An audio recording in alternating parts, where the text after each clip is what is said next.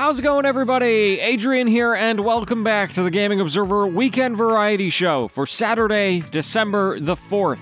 Hello, my friends. Hope we're doing very, very well. And on today's show, I want to tell you about the games that I'm going to be playing. Now, if you listen to the TGO after show, this is going to sound very familiar. I apologize. But I wanted to tell everybody about the fact that I am going to be attempting to binge play some video games in December. Uh, all of these games have come out in 2021 because we're going to be doing a Game of the Year discussion probably early in, in 2022. And I want to have been able to say that I've played a lot of games that came out this year, and thus far I have not.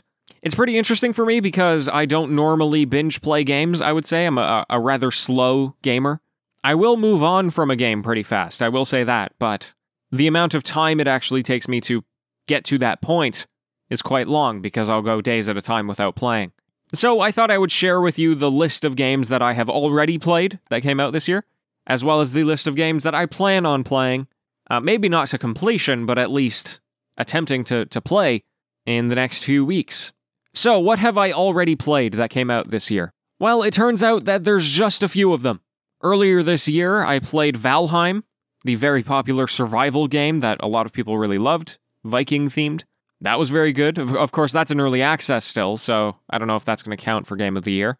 I played an interactive story called Last Stop. This game was a lot like the, you know, Telltale adventure games. It was very good. I also played the indie game Loop Hero, and am still currently playing it. Of course, you heard me talk all about Super Auto Pets, which came out this year, and uh, of course, that's not going to be on a lot of people's Game of the Year lists because it's not very popular, but it is very good. And then most recently, Forza Horizon 5 and Halo Infinite. So just a few games, right? However, I've now put a lot of games into the backlog that I'm just going to try and knock out one after another. I'll start with two of them here, which I've actually booted up and started playing. I'll probably tell you about them next week if I am able to get through them. Uh, the first one is called Sable. You'll recall I played a, a song for you from that game I think last week or the week before. Uh, it's an open world adventure game. Reminds me a lot of uh, Journey and Breath of the Wild. And then the other game is Inscryption, which is a roguelike deck builder, but has a lot of very creepy stuff, a lot of meta game stuff. A lot of people talking about Inscryption right now. And so I started with those. I'm playing those right now. They're very, very good. I'm excited to talk more about them. But there's a few more games waiting in the wings. So Marvel's Guardians of the Galaxy is pretty high up there. My friend actually just purchased this, and I have his Steam library through uh, family sharing, so I'm going to be playing that soon. There is an indie adventure game called The Forgotten City. It takes place in ancient Rome. I've heard so many good things about this game, so it's available on Game Pass. I'm going to be playing that. And then the other game I know I'm playing for sure is Death's Door, which is an action RPG, very reminiscent of like Zelda. I've also heard lots of great things about this game. And so already I look at this list and I'm a little bit intimidated because, you know, that's normally the amount of games that I finish within a couple of months or half a year, you know, let alone a few weeks. So I'm going to do my absolute best here, and that might be as far as I get. However, assuming I do get through all of those games, then there is a, a further list available to me in like a, a middle tier, if you will. And that's Little Nightmares 2, which is a horror platformer. I absolutely loved the first Little Nightmares, and when I heard the second one was coming out, I really wanted to play it, never got around to it, so this is a great excuse to do so.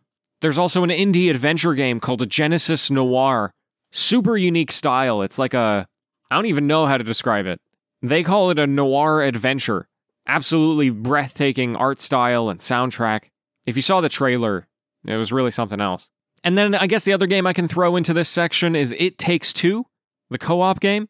This would actually be at the top of the list. It's just going to depend on whether or not Shelby and I can get around to playing it. But if I don't get to it at the end of this year, then I, I certainly will next year at some point. Okay, and then finally, there's three games kind of at the bottom of the list where I don't really intend to play them this year, but I've considered it. Uh, one of them is Psychonauts 2, and I actually loved the first Psychonauts. I, I think I'm just not really in the mood for a 3D platformer. I would rather play all of these other games first. There's also Deathloop, and the reason why that's at the bottom is because it's a very long game, and I don't really feel like paying full AAA price for it. If it was on Game Pass, then maybe I would play it, but it's just not high on the priority. And then the last one is Life is Strange True Colors, which I would absolutely love to play, but I still haven't played Life is Strange 2, And I know you don't have to play Life is Strange 2 in order to play True Colors, but if I'm gonna play both of them anyway, then I may as well do it in chronological order. So, you know, I'm not too fussed about it. Like I said, I have lots of other games to worry about at this point. But if I had all the time in the universe, or if I started this binge earlier, maybe I would have gotten to those games. Anyway, folks, that's me. I hope you'll tune in to our Game of the Year discussion, probably on the YouTube channel, it'll go. Early access for patrons. And obviously, I'll have something thrown up on this show as well. That's all for now. Thank you so much for tuning in. Back with the news on Monday. And until then, happy gaming, everyone.